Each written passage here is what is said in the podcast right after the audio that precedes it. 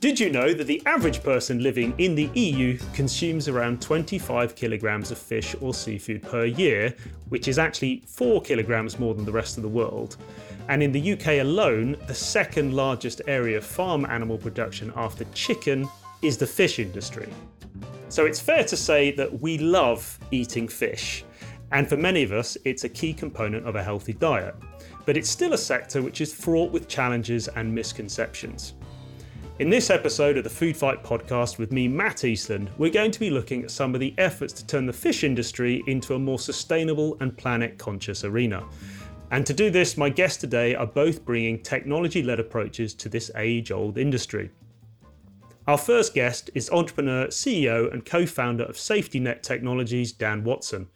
SafetyNet Technologies are helping farmers catch more specific types of fish with their precision fishing tech and their goal is to make our oceans more sustainable by using innovations to help reduce bycatch. Dan, it's an absolute pleasure to have you on the show. Thanks, Matt. Nice to be here. Thanks very much. And we are also joined by another fab entrepreneur, Tony Chen, who is CEO and co founder of Manolin. Manolin is an online platform which uses different data points to monitor and improve the health of fish farms around Norway, helping farmers measure performance so they can make better decisions. Tony, thanks also for joining us today. Thanks for having me. Great stuff. Thanks, guys. So, I'd just like to start by setting the scene. Why is there such an urgent need for us to look at fish farming with fresh eyes and fresh ideas? And I suppose maybe putting it more simply, what are the big problems with traditional fishing? Dan, why don't you take us away? Yeah, thanks, Matt. So I think I guess we work in the traditional fishery space, right? So we go out with our customers on fishing vessels and deploy technology into what you would consider to be traditional fishing gears trawls, nets, pots, traps, lots of different things that have had a range of problems with them over the years. So that could be the bycatch that you mentioned, so catch of the wrong species, whether they're sort of the wrong, economically not incentivized to capture them, or they're too small, or they're endangered. A bunch of different reasons you don't want these things in your gear. So that's a big problem, the lack of selectivity. There are issues around how fisheries are managed as well. Like, do we know where the fishing vessels are going? Do we know how much they're catching? Is there transparency in that supply chain? Like, how do you actually manage that too in a way that's equitable and, and people can can understand what they're getting and where it's coming from, and that we're doing it within the sort of the bounds of the resources that we have access to. So those are two fairly significant ones. There are lots of other ones as well, but I think those are the ones that we've aimed to address mainly at SafetyNet. Okay, thanks, Dan. And Tony, I mean, I guess there's a big issue around fish welfare as well, right? Absolutely. I mean, from our side, I think compared to Dan, I think together we represent the entire seafood industry, kind of the wild captures as well as the farming side. And on the farming side, I mean, you're completely correct. Animal welfare is obviously a big one, making sure that you're raising fish in a healthy way. But I think additionally, from the farming standpoint, resource usage and then environmental impact are two other big ones that we try to keep in mind. Okay, great. Thanks, guys. That's really useful. And then just kind of looking at the fishing industry, you know, in its broadest sense, do you kind of get the feeling that we've maybe simply outgrown an old industry, or do you think there's space for, you know, for traditional fishing and, and what you guys are doing to coexist together? No, I mean, I think when you look at overall seafood, it's forecasting into the future, I think both wild captures and farmed fish are going to be part of the seafood equation. I mean, what got us into this industry, if you look at some of these curves, we crossed this threshold at, at the global level back in, I think, about 2015, where half the world's seafood is farmed as far as what has been consumed versus what is wild captured. And wild capture rates have largely leveled off over the last kind of 20 to 30 years, but farmed has continued to grow. So in our forecast and projections, when you look at seafood, farming is going to become a bigger piece of the picture, but I don't necessarily see that meaning wild capture fisheries aren't going to exist. I think it's also a very big part of the equation. It's going to be a balance between both sides. Okay. And Dan, what do you reckon? Yeah, I think if you look at wild capture, right, it's basically the last hunting that we do on this planet, right? Going after species rather than farming them in, in captivity. And the ocean does a tremendous amount in terms of like providing that resource because it does a lot essentially for us, right? If we don't abuse it. If you look at how aquaculture's had to adapt to bring fish into captivity, be able to maintain raising them and getting like sufficient biomass out and stuff, all the different things that have to go into that. The ocean does a lot of that for us. And then we go out and try and bring it back. But I think I completely agree with Tony here. Like, it, wild capture is, is going to stick around, it may even decline slightly as consumers become more interested in like very specific types of stocks and making sure that sort of sustainable element is there. And we're going to have to find that balance to achieve and then retain abundance in stocks because we've seen a lot crashing, right? But there are some that are very well managed and we've seen that they will last into the future. So I think that the appetite will change. I think they'll always be important. The population is growing as well, like incredibly fast. And we still, like over a fifth of the world's population relies on fish as primary protein. So whether that's coming from aquaculture, wild capture, or cell-based approaches, which you know obviously are developing too. I think they're, they're three sides of, or maybe more sides of a shape that work together to achieve that need. Okay, thanks. And you mentioned the the term aquaculture, and you know we obviously talk about this a lot. But for the the uninitiated, how would you define aquaculture? Aquaculture, I think it's. I mean, honestly, it's it's things that grow in a water body, right? Like it, it's it's a very broad term which is used differently by different people. So you could use it for the fish that's grown and caught as wild capture. You could grow it for fish that's grown in captivity. You could even use it in terms of like seaweed and things and kelp that are grown in a water body as well, right? Like in oysters and bivalves it, that's how it was sort of used as a catch-all in the past, excuse the pun. But now I think we are seeing these different verticals, right? Fish farming versus aquaculture. We've got wild capture. We've got like multi-trophic stuff. We've got mariculture, which is like the growing of sea vegetables. So I think we're having to derive a more precise language to encompass things that previously weren't really in the public focus, but now are being discussed in fora where you need to know what you're talking about rather than just lumping it all together as one big thing why don't we have a chat about exactly what you both do in your companies? So, Dan, if it's okay, I'll stay with you on this one. So, SafetyNet's aim is to make fishermen's lives easier, you say, and commercial fishing more sustainable. So, you've started with an amazing piece of tech called Pisces, which incorporates LEDs, right? So, Firstly, what is it exactly, and how on earth did you just suddenly decide or find LED lights and fish? This just kind of works. How did that all come about? I think I think like most of the interesting innovations that you see, they're building on really robust and good science, right? So I didn't wake up in one morning and be like, you know what, fish, light, fish, light, fish. Light. It was. I did wonder. Yeah, no, it wasn't just like divine inspiration. It was. Um, it was part of my final year project at uni. So it was looking at the problem and taking a sort of user centered design approach to it and being like, where are the real bottlenecks here? Where are the issues that mean we're not catching the right fish? Who's done work on finding ways of making fishing more selective that could be easy to install, right? So I think you mentioned making fishermen's lives easier. I mean, at the starting point of SafetyNet, when it first sort of started going to market, it was like, we're doing sustainable technology. Everyone should have this because they just should, right? It's good. Like everyone is going to buy this because it does the world a good. And then that naivety wears off very quickly, and you realize that the bottom line is what everyone cares about. And actually, the bottom line can encompass both financial prosperity, but also quality of life and welfare. And so we've really had to find ways to marry up both of those things, right? Like, okay, we're protecting the bottom line and we can show you the value proposition and the business case behind it. And as a consequence, we achieve our sustainability goals. And you do too. It may not be the top of your list, but it's definitely on your list as a fisherman. And so we can achieve both these things together. The light side of things was really looking at how fish respond to those signals, right? So due to whatever evolutionary track, like or visual ability to perceive different lights because of where they live in the water column or the different habitats they live in. And then the behavioral response, like I've seen this thing, and do I want to go towards it and try and eat it, or do I want to swim away from it because I'm like, what the hell is that? So you can start to use those as cues in different fishing activities. And as a, a, brief example, in pollock fishing nets, for instance, right, you're catching like millions of pollock maybe, but you're also catching salmon. And the salmon are much better swimmers than pollock. So if you show them something up in the net that like they might be interested in, they can swim towards these things and then try and swim out through an escape panel because they're like, oh, cool, an exit. Whereas the pollock can't. So it's it's playing on these different factors to achieve the selectivity goal that you're aiming for in the end. That's amazing. So am I right in thinking that the different types of lights, light intensity, light color kind of attracts and repels different species of fish? Is that sort of how it works? Yeah, I mean that's the way that we explain it. I think there is a tremendous amount of science that goes into it, and like our trials are pretty long and, and pretty detailed. I think if I were to say it like that, our science lead would probably slap me, and obviously not physical violence, but he wouldn't be pleased. But yeah, essentially, yes, that's what we're aiming to achieve. Amazing! Wow, incredible! And I know you've got loads of other tech under the under the bonnet as well, but we'll talk about that hopefully. Um, Tony, so you're more focused on fish farms rather than open water fishing. I believe that's right. And you're also focusing on Norway as like the main area. And I think I've seen this written down that Norway is the Silicon Valley of fish farming, which is absolutely super cool. So why salmon farming? Why the big focus? Yeah. So, I mean, as far as our company, our focus is building predictive models to help farmers act sooner. And we target a lot of our models around disease and health factors for the fish.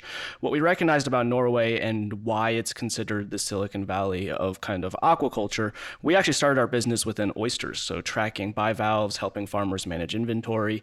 In order to build a lot of predictive models, you need historical data to base a lot of these factors on. And what we recognized was when you look at Norway, it's much more technology advanced when it comes to aquaculture. We were dealing with smallholder fishermen in the States, you know, or smallholder farmers, you know, dealing with cages, a lot of manual labor. You go to Norway and you find these farms are one, large scale. They have tons of sensors. Every single farm has, has a camera underneath the water. They've used computer software for the last 30 years to manage inventory and collect data. You just don't have this wealth of information anywhere else. I mean, additionally, I think one of the things we recognize, we spend a lot of time in the US coastline driving from farm to farm. So you would drive hours to go from one farm to another. You find in Norway, there's a city called Bergen that, that we are headquartered in that has a ton of fish farming companies, a ton of research, a ton of the industry from the supply side. It's really one place where you can go where everybody knows about fish. I mean, right. I was going from city to city on the coastline asking if anyone knew anything about oyster farming or fish farming or getting any sort of information you could. Whereas in Bergen, pretty much everybody knows the industry. It was just a really good place to iterate and kind of learn from. Okay, great. And so you're sort of welcome with open arms in Norway, the sounds of it. Can you just sort of paint a picture for us? Because I, I imagine the scale of these things are massive. So what does like a typical fish farm look like today? So if you you know you're going out with your tech and you know with the farmers, can you give us an idea of what it actually looks like? Yeah. So from our side, we have a software platform that gives farmers alerts and warnings and analytics. And the main things that we focus on are alerts over when a disease risk is increasing, right. when they've seen kind of numbers in their farms where mortality rates are starting to climb. And then we give reports over the products that they use. So, how their feed is performing, how their smolts are performing, how the pharmaceutical products they've chosen have performed out in the field. When you look at these farms, so for Norway, for example, there's over a little over a thousand sites. Each site has roughly 8 to 12 cages, and each one of these cages are fairly large, uh, about 50 meters in diameter and about 200 feet deep, essentially, where each cage has about 100,000 fish. And when you look at kind of global scale of salmon farming, there's roughly 2,000 sites around the world, kind of spread out in various countries Canada, Chile, Scotland, and Norway. But that's the typical picture that we see. When you look at Norway, a lot of what happens from the management in the farms doesn't happen just on site. So people take boats, they go out to the barges, they'll spend a couple days there. But most of these companies, you know, have home bases uh, far away from the sites that they actually farm at this point. Okay, so they're huge scale and. I obviously, you know, there's been a lot about this in the media, but obviously disease is a thing, right? And I know that that's something that you're particularly interested in combating. So, what kind of diseases are we talking about, and, and how does your data led approach? How does it help that? Yeah, so when you're talking about diseases, there's a couple different that ones you are tracking, whether it's viral diseases or parasites, and then there's diseases that are specific to farmed animals, and then there's others such as sea lice, which impact wild stocks and, and, and can impact other species as well. So what we do in my background, I actually came out of college with a degree in computer science, and ended up working at the U.S. government, and was tracking disease data for for human health. Um, right. But what we saw was when you look at aquaculture, these diseases need to be tracked. They have a significant, again, bottom line impact for the farmers, but they also have an impact on the overall environment. So being able to act sooner, having the right warnings is extremely critical to improve kind of the quality of the animals we are raising. And I think one of the things that we recognized was compared to other types of farming and, you know, even in human health, you really can't quarantine any of these disease issues. You really got to get ahead of it. In the open ocean, currents can move and spread and, and, and diseases move from farm to farm fairly quickly. So being able to act sooner ahead of it is really important if we want to make this industry get a lot better and improve. Wow, I had no idea that they those sorts of things spread so easily through water. Again, I'm learning loads, so thank you. Yeah. And um, when we think of the fishing industry, you know, you've got this sort of traditional, hardworking fishermen, you know, battling the waves, putting in hours of manual intensive labor. You know, it's an industry which is obviously steeped in tradition. And you've both spent years immersing yourself with those fishermen and fish farmers. So you've been able to see, obviously, firsthand the challenges that they're facing. So, you know, just thinking about the tech that you've got. So, how have you designed your technology to fit into this existing industry and not be at odds with it. I mean, it's sort of similar. Uh, we spoke about how is the traditional industry going to die out, but you seem to be saying actually this is complementary. So, how is your technology now fitting into this space? Yeah, I mean, all those points that you raise are completely true, right? You go out on a fishing vessel and you're lucky if you're standing anything less than 45 degrees for some of it. And like, feeling seasick, you got heavy gloves on, there's water crashing over you, there's fish guts on your arms. Like it's it's uh, it's not it's not an easy industry. It's bloody hard work that people do, and um, yeah, a lot of respect for people who keep going out there and doing it. So we have spent time. I personally have spent time, like most of our, if all of our engineering team and others on our team have spent time at sea on fishing vessels, right? So right. we have fishermen on our advisory board. We have a lot of customers. We get customer feedback from now through our customer success manager, and really it's kind of an iterative process because even if fishing crews treat your devices well, the ocean doesn't care. The ocean tries to eat everything. Like Tony, if you've, you've seen the hardware and aquaculture stuff, like just corrosion, impact, and then even sea creatures attacking it for some reason sometimes. Like it's not a like a very caring place. So it has to be built to withstand all of that, and it still has to be usable by humans which is nuts. So we do a lot of wireless technology. You know, we don't want any of our stuff opened up because if you do, everything gets in and then it breaks. So no battery changes, no pushing buttons. It's all wireless and it's all depth rated and pressure rated tested and stuff. So that's the challenge. Like, and how do you do that with gloves at the end of a long day when you're knackered? Because anything that you build that that actually gets in the way of this work that you're doing, which is already hard, it's just a pain, right? You're, you're not going to use it again, and nobody yeah. achieves their goals in that way. So the two incentives are, or rather, one incentive is the, the bottom line. Just make things easier to achieve the goals that are being increasingly handed down from top-down management organizations, and actually allow people to keep fishing. The other is just don't get in the way. Like, don't become more of a mental or physical burden for someone to implement what you're doing. Like, build stuff that you fit and forget. It does the job. You maybe have to change it once every few weeks because otherwise, if you're trying to like change batteries every single time or charge them up or whatever, it, it just becomes a huge burden. Mm. So we've tried to be as sympathetic to the needs of our end users as possible by actually going out there and experiencing them too. And I think that's led into our design process. So I was going to ask you about that actually. It's this, you know, traditional industry versus something which is obviously very high tech. Have you found that f- fishermen are embracing your technology without too much resistance, or are they skeptical at first? Very skeptical, and understandably so. I mean, the fishing industry has been, to use unfair language, under attack for since it started, right? Depending on your point of view, there's always been people challenging it, right? To say, what are you doing? Why are you doing it like this? Why aren't you doing this? And I think that grinds people down after a while. So we, us coming in as like a bunch of students who were like, we can fix this for you. This thing you've been trying to fix for 30 yeah, years. Right. Like with our amazing shiny flashing light technology, like give us some money understandably, they're like, sorry, what? Get off my boat. But we persisted. I mean, we've been doing this for like 12 years now, right? Like interacting with the industry, making relationships, and it takes time. And you get there eventually. And now with our new products, people are like, cool, I'll try it. Chuck it over, I'll take it out, and like I can give you some real advice. We listen, we implement, and we build that trust. Yeah. We also have people on the team who've been in the fishing industry, which is a like just it opens all the doors immediately, right.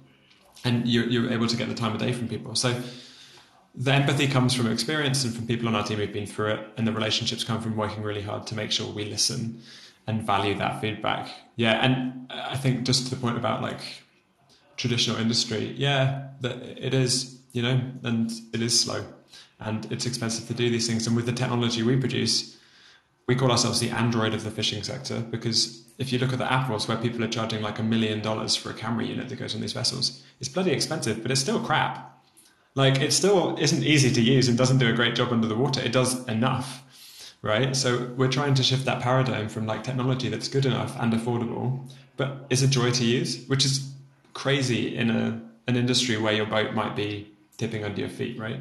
But right. we're trying. Good stuff. Thanks, Dan. And Tony, I guess same kind of question to you, but I get the impression based on what you're saying about Norway and how high tech it is. I mean, have you found that this has been quite straightforward for you in terms of going in and, you know, getting people to use your technology and the, all those sorts of things or not? It's actually not. I mean, I, I really? think I would, I, I really connected with a lot of what Dan kind of mentioned as far as the challenges and the skepticism. I mean, I think we've seen it just the same. And just because it's a high tech industry doesn't mean that analytics and predictive technologies is something that gets adopted very quickly. I mean, an analogy I have very close uh, is my wife is a pediatrician, she's a doctor, and I've asked him, you know, healthcare facilities collect a ton of data. Do you guys use it? Are you guys willing to adopt, you know, machine learning and AI? Absolutely not. That's not how we do things. It can't be better. So it's just because an industry is high tech doesn't necessarily mean that adoption is there. I think you run into a lot of the same challenges. And for us, I mean, I think what really, you know, enthralled us about the culture and community behind it was if you think about these farmers, it's again, the bottom line is it's still very important across the business. But in Norway, for example, the industry's only been around for 30 to 40 years. It was started by farmers, land farmers, who were given, the government said, here, why don't you guys try some fish farming, put some nets out, put some cages off a dock, and see if you can keep these animals alive. It's grown to what I kind of previously described, but a lot of those kind of roots as, as, as kind of an older industry, you know, smallholder farmers, that's really how this, how this business came to be. So for us, I mean, I think it's a similar challenge of, of, of gaining trust. We showed up on the shores, you know, they've been trying to solve disease problems problems for 30 years and mm. we came in as a couple Americans you know straight out of college and said hey we can we can we think we can help um, so it's taken some time and a lot of the same things Dan mentioned are the same things that we've had to do well, kudos to you both for sticking with it. Wow. And Tony, I mean, how's it been? You know, because obviously you're looking at huge swathes of data. I mean, how have you gone about collecting all this data from sort of governments and research labs? How do you even get in there and how do you start that process? Yeah, I mean, so my co-founder John and I, we both came from the government space in the US. And one thing that, you know, working in that environment has taught us is how to pull data out of really, really bad sources. So, you know, the entire US government runs off Excel sheets and software that was built in the 80s. So we've had a lot of experience integrating with a lot of legacy systems. And that has honestly helped us a ton in this particular field as well. So we're integrating with the systems that are in place. What we recognized was just the wealth of data was there. You needed to clean it, you needed to capture it. You can find it in PDF formats all of these kind of weird data sources you can weave together and that's what our experience has been again, we kind of recognized that salmon had all this data available. It was just sitting in different silos. So what we've worked a lot on is being able to extract that. So that's governmental records, satellite imagery, what's coming off the farms, what's coming off of sensors, you know, any sort of data source we can find that that will impact the models that we're building. Amazing. Love it. Love it. Great work. Dan, so let's just talk a little bit about bycatch. So you know, you mentioned before about a fifth of the world's population relies on fish as their main source of protein, but I think as well a fifth of fish caught is actually then caught as bycatch. Is that right? So it's effectively cancelling itself out. Those stats are, pretty, yeah, they're, they're sort of familiar in the space. I think they're probably right, yeah, um, or close to it. Yeah. So if that's the case, then, so what's going to happen if we kind of continue to fish like that? I mean, it sounds like a maybe an obvious question, but if we just carry on this way without adopting all of this great tech, what happens? So it's interesting. So I think, right, it, it becomes a bit of a mental math thing, and I'm not like obfuscating here. I'm not trying to dodge the question. It's it's just this is one of the reasons I'm still in the space. Is it's it's fascinating if you take different lenses on the problem, right? So a fifth of the world's population relies on fish to eat, but 95% of the fishing fleet in the world is one person small scale fishing vessels, right? So like. Right we talk about millions of people fishing, but like 95% of those are tiny vessels fishing for subsistence off coastal states, right, to feed the families or maybe some market stuff. They are largely the people who rely on that as a primary protein. Like clearly, in as outlined by things like Seaspiracy, regardless of its faults, the message there was true. If you're in a Western country or if you're in a more economically developed country where you have the option to stop eating fish or other proteins, then it, it's a viable choice, right? But it's not for everyone. If we keep fishing the way we are, there's two major issues here. One is biodiversity. So biodiversity enables resilience in any ecosystem. If you have lots of different things, they can survive viruses, they can survive lots of, and they can adapt. But if you remove like a large proportion of the biodiversity, firstly, food chains start to collapse, and secondly, one virus can wipe out an entire population in an ocean space because everything is the same. So that's a problem. So we need to retain that biodiversity by avoiding capturing endangered species or species with small amounts of stocks that are important to those food chains. And you can broad brush it and say that all species are important, otherwise they wouldn't kind of be there. The other side of things is, is really around the management side of things. If we keep catching too much fish, regardless of size, shape, species, eventually they run out, right? Because the abundance isn't there, the biomass isn't there to replenish the stocks for the next year. Um, you're not getting the juveniles to go out there. So that can happen a number of ways. Two of the main ones are you're just catching too much of everything. And yeah. like in Canada, we saw that with the cod collapse that happened. Because it was too much being caught. It went from like you could walk on the sea on the backs of fish was the story, and then there were none. And the other side of things is you just catch juvenile fish, which means that you're wiping out the next range of, you know, the next generation of fish. They can't go and grow and populate. So you've killed it before you've had a chance for it to grow. So those are the major ways it's going to happen. So biodiversity is stopped with selectivity, is, is retained through selectivity. Stopping overfishing is stopped through better management and reducing illegal and unreported fishing by people who aren't reporting their catches, so you can't even model it. Yeah. And they're both done better through better management frankly, like understanding what we have, what we can take, and whether we are, basically. I was curious to ask. I mean, I think it's fascinating to hear that, you know, 95% of kind of global fishing is from small holders. Do you see that number changing as kind of moving forward? Because I assume your technology is a little bit more targeted towards commercial fishing when they're targeting specific stocks. If you're a small holder, you'll take whatever comes in essentially if, if if that's the the kind of desire how do you see that changing is it more you're saying management as well so in which direction do you see it really going in the future yeah, great question. And and this is a massive speed bump in the rate to progress, right? So mm-hmm. it's all around incentives. So like we go to small fishing countries and we're like, hey, we want to protect turtles, which means you can't fish because you're catching turtles alongside your food and they're like, but I need to eat. People are coming in from outside these ecosystems and saying we want to protect a very specific thing. The rest of the stuff, like what is bycatch to anyone? Like if it's a fish and I can eat it, that's food. It's not bycatch to me, it's a fish.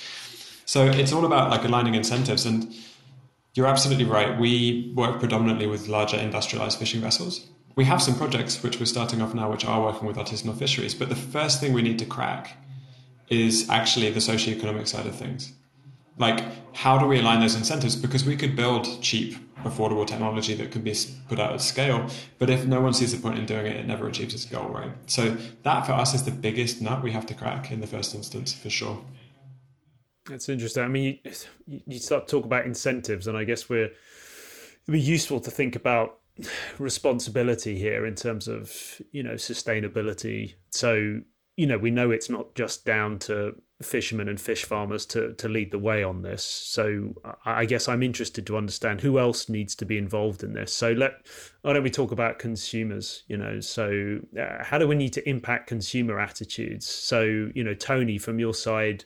Do you ever get any pushback from consumers or, you know, through the people you're speaking to about fish farming? You know, the, the programs like Seaspiracy, has that had an impact? And if so, what more do we need to do there to kind of convince people that this is sustainable.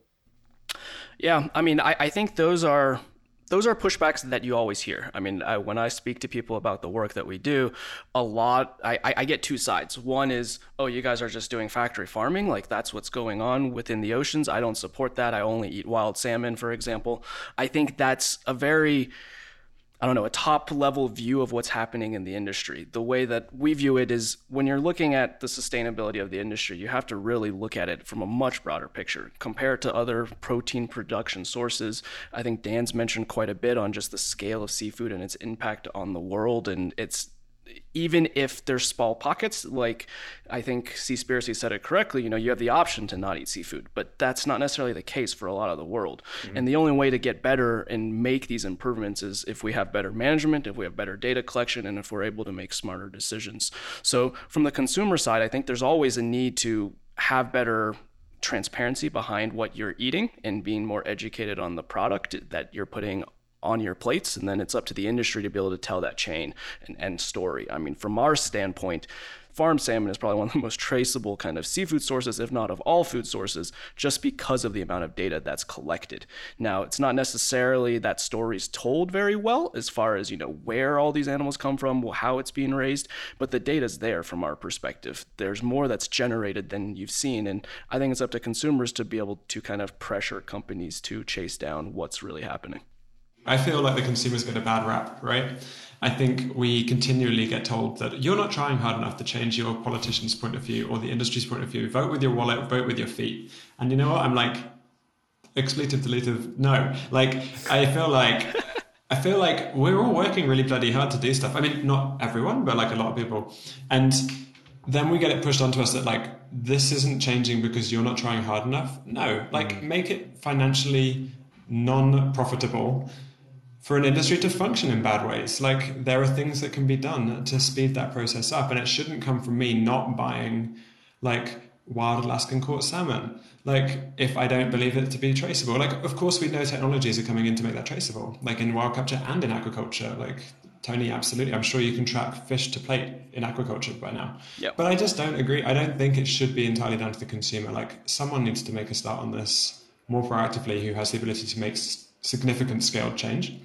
And yeah, I, yeah. I so natural next question then, Dan. So who is that then? Is this a is this a regulatory legislative level that this needs to come at and you know who's in charge of making this change at a scale big enough it's tough right like it's tough because who has the most to gain when longer term thinking becomes a thing right? Short term thinking says I take all the fish out of the sea, I make my profit, I go on to the next thing. It's the mm-hmm. you know slash and burn approach, whatever.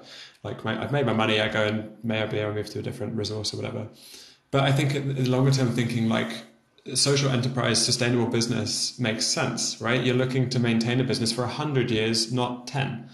And businesses need to be thinking more in that way and incentivized to do so. And if that's in place as a context, then like it just makes good business sense. And that's where we need to get to because then it's like a no brainer. You're like, well, of course I'm going to do this to protect my interests. At the moment, it's not aligned. And so, like, business, I think, can be taking a stronger lead on this. Like, we work with several large fishing companies that are taking a stronger lead on this. Like, and it's great to see that progress. But they're doing it because they've decided that it makes sense for them. They're not really pressured into it that much. Like, if you look at the fishery bill in the UK, like, the amount of deleted text that had the word sustainability in it the night before it was passed is crazy. And like a large part of Brexit was predicated on us taking back control of our waters to be more sustainable. And then the night before it goes through, a bunch of stuff gets removed. So like it doesn't feel like the context is there to make this happen. And it's not going to happen organically because we only live so long as humans, right? Sorry if this is all coming off as a bit preachy. I don't have a direct answer for you. I feel like there are incentives for every member of the supply chain to start thinking in a more long-term way, but the context isn't there to pressure it into existence at the moment. Yeah, that's useful. Got it. And and Tony, from your side, I mean, do you see the same thing, or is you know what you're seeing in Norway? Is that kind of system and the pressure there? Is it different? Is it better? You know, is there more support for what you're doing? I think Norway definitely has more support for the aquaculture industry, but the motivation behind it is not necessarily. I think it's a lot driven by many different factors. I mean, for example, salmon is Norway's third largest export. It's one of their kind of bigger industries that they want to protect. They obviously have a lot of, of kind of buildup and, and history behind it. I mean, I think Dan's point is correct where there isn't one place that it will change. What we do see, however, is Norway does have a lot more effort from the policy side as far as being driven towards the industry, largely because of its export volume. This is why you can go there and people know the topics at mind. The same thing that we saw in the States with the Aqua Act, as far as aquaculture really getting stood up, there's just not enough interest to, to look at it. So the pressures and, and where change will happen, I think is correct. It's a very hard question to answer. It doesn't come from just consumers. Mm-hmm. Everyone kind of plays a role, but I think being in this industry for so long, you kind of find out that there's so much going on. There's so many different pieces. Everyone can play a small role in it, and sustainability is not everyone's top priority, but like Dan said, it's pretty much on everybody's list at some point. At the end of the day, a lot of companies, a lot of the industry is about, you know, how do we make enough money to move on to the next phase, and this is across the entire supply chain. Okay, I mean, just and I guess finally, just thinking about the other big players in this space. Then, I mean, supermarkets are they going to be really vital in terms of so we talk about trust and traceability for consumers which I totally get but so is it then going to be down to the sort of retailers in the middle to actually drive this change to make sure that you know the fish uh, the aquaculture products they're receiving are fully traceable to give the consumers the confidence they need? Or who who influences them in this space? What do you think? I think you have to view this problem or, or what you're talking about has so many different levels to it. So, I mean, I think when you look at seafood, you have high quality products, high margin products, down to very small, low margin. We're just eating this because this is the cheapest form of protein. And when you're talking about supermarkets, I think they're they're in the middle here because you see supermarkets that are only taking the most sustainably produced, they have very high standards. They're catering to a different segment of the consumer population than, you know, lower down grocery chains, Walmart and, and whatnot.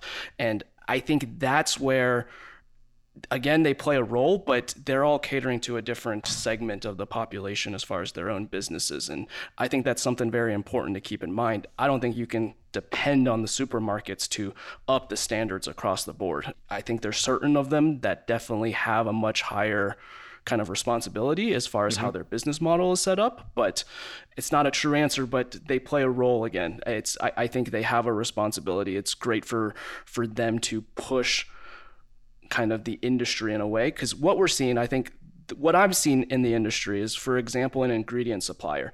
So even if you're just supplying protein to a fish feed company, those companies are now starting to market across the entire supply chain. They have cosmetic products, they have products that go to consumers, they have products that go to pets, they have products across the entire supply chain that they're marketing to.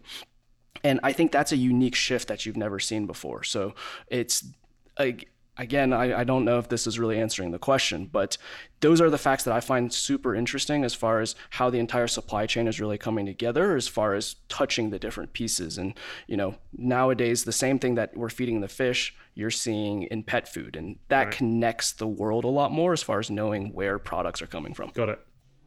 I think to Tony's point about multi levels, like if you ever decide uh, on an industry change or career change, if you never ever want to be bored, get into fisheries. Um, honestly, like it changes, it changes slowly, but it changes dramatically, and you have every like economic, financial, political, like science, everything is there, and humans, which is even better. Absolutely. But to your point, Tony, I think like if you, if you look at how fisheries are evolving, right? So I think the fish, these things called FIPS, right? Fisheries improvement programs I think the first one was actually invented or deployed by Walmart, right, as someone massive in the supply chain. Mm-hmm. So they mm-hmm. really coined this term, and that's working with people like the MSC, the Marine Stewardship Council.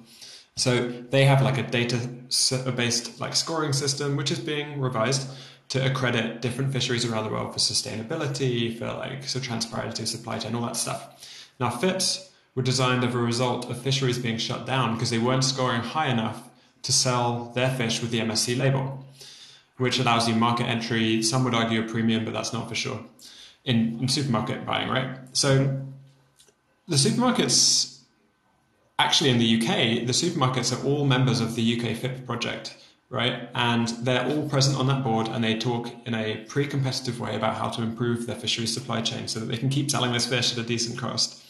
And they really have become the gatekeepers for selling fish at a large scale. And it's the same with the producers because they're part of that supply chain. So they have to work harmoniously to make sure that they still have access to this resource because otherwise, you know, without the MSC label, there's markets that are close to you and you start to lose money.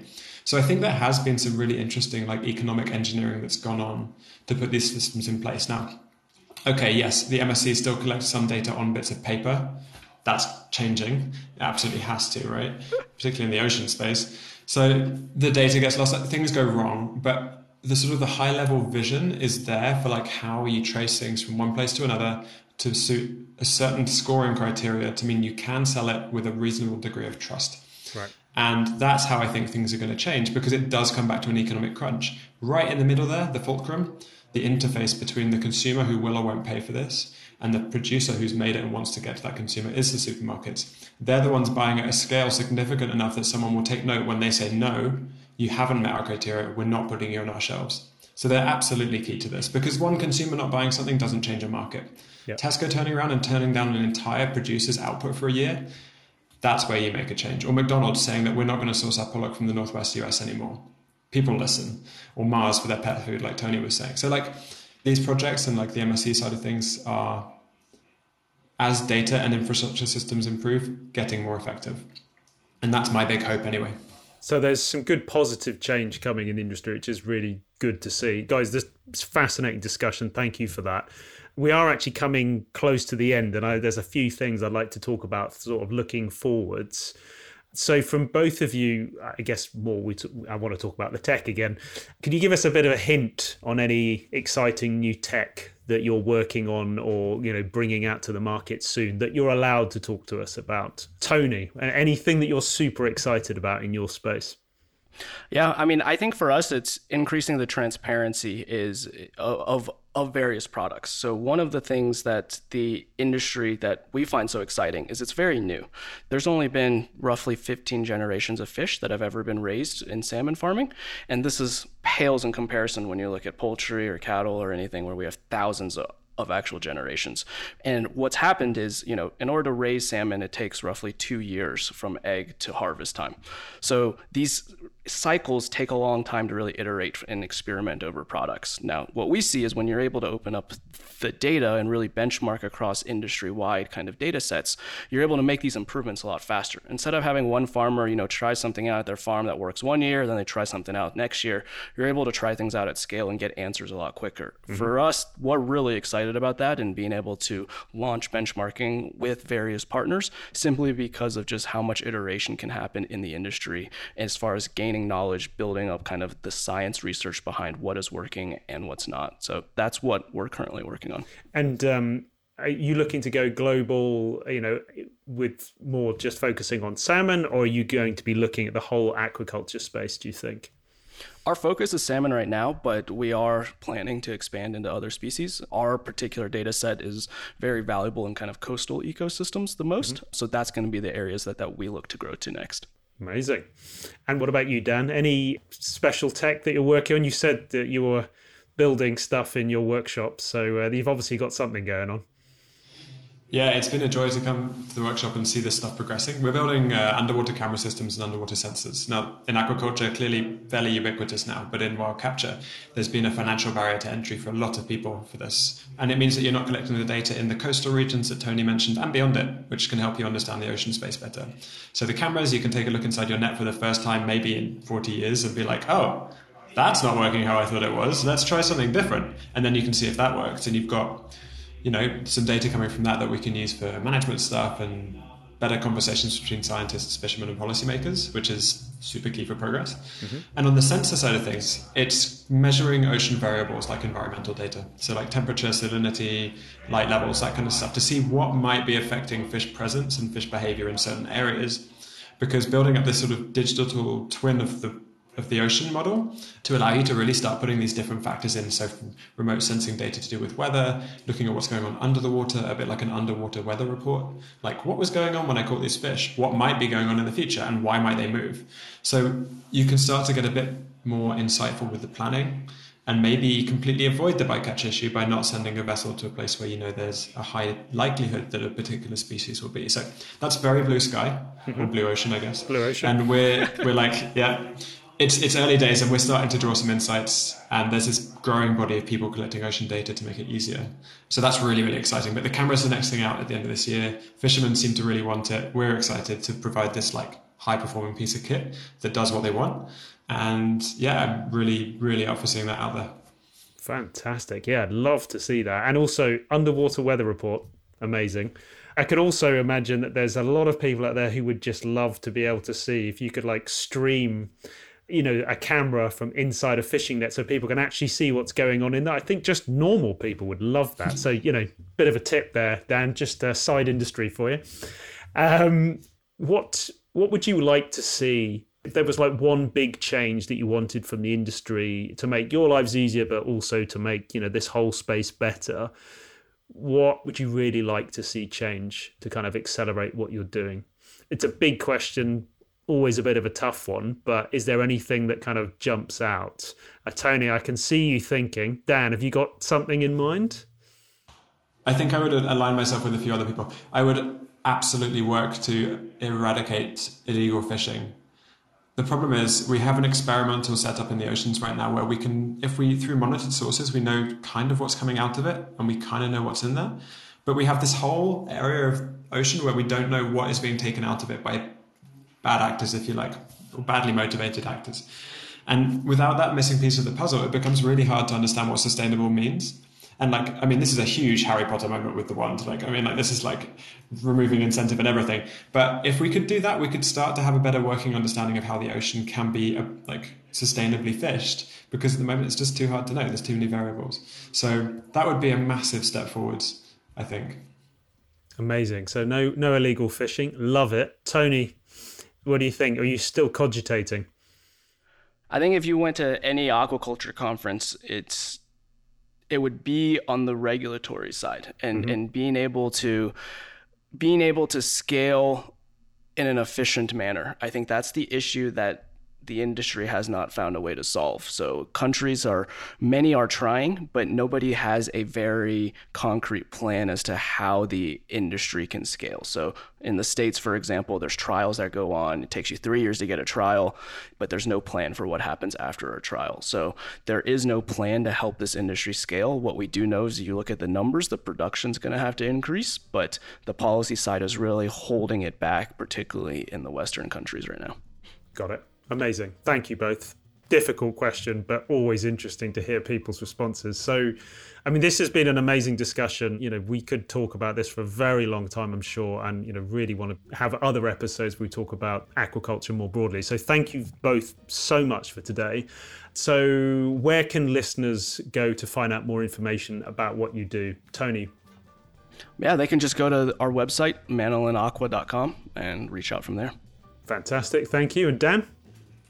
I wish ours was as easy to pronounce. It's SNTech, so sntech.co.uk, and we've got all our products and what we're doing on there. Great stuff. Thanks, guys. We'll make sure to add all the links into the recordings as well online.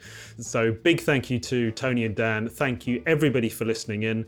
This has been the Food Fight podcast. As ever, if you'd like to find out more, head over to the EIT Food website at eitfood.eu and please also join the conversation via the hashtag EITFoodFight on our Twitter channel at EITFood. And don't forget to hit that follow button so you never miss an episode. That's it for now. See you all next time.